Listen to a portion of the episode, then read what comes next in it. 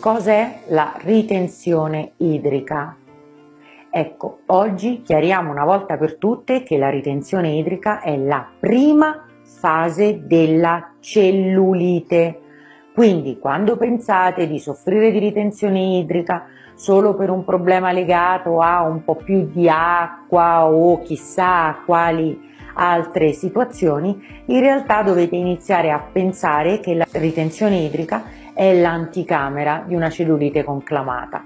E quindi la ritenzione idrica è il primo campanello d'allarme che ci fa capire che c'è un problema di microcircolazione o di circolazione più importante e che se non andiamo ad intervenire in questo senso questo provocherà quei fenomeni di fibrosi e di sclerosi che determineranno una fastidiosa cellulite con tutti i bozzi, bozzetti, noduli e noduletti. Ma cosa fare per la ritenzione idrica? Allora, Ovviamente se vi rendete conto di soffrire di questo problema io vi consiglio di correre immediatamente ai ripari perché in questa fase i risultati dei trattamenti possono essere eccellenti, mentre se la situazione peggiora i trattamenti diventano un po' più complessi, complicati e anche costosi. Per prima cosa quindi bisogna pensare a risistemare la circolazione. Questo può essere fatto grazie all'associazione, quindi si può intervenire sulla ritenzione idrica in che modo? Combinando ed associando dei trattamenti medici che vadano a riattivare la circolazione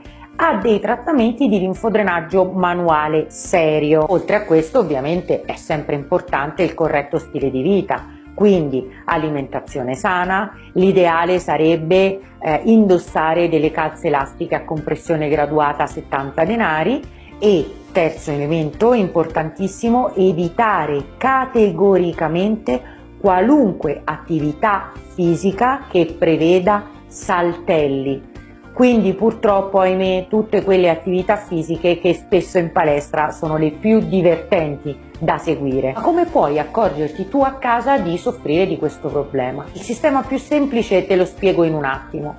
Puoi scoprire la parte bassa delle tue gambe e nella zona anteriore esercitare una pressione con il dito. Se tu vedi che rimane l'impronta di quel dito, si chiama segno della fovea, vuol dire che c'è qualcosa che inizia a non andare bene e a quel punto ti consiglio di rivolgerti ad un medico competente e ad un professionista serio che sicuramente saprà consigliarti qual è il trattamento più indicato per te.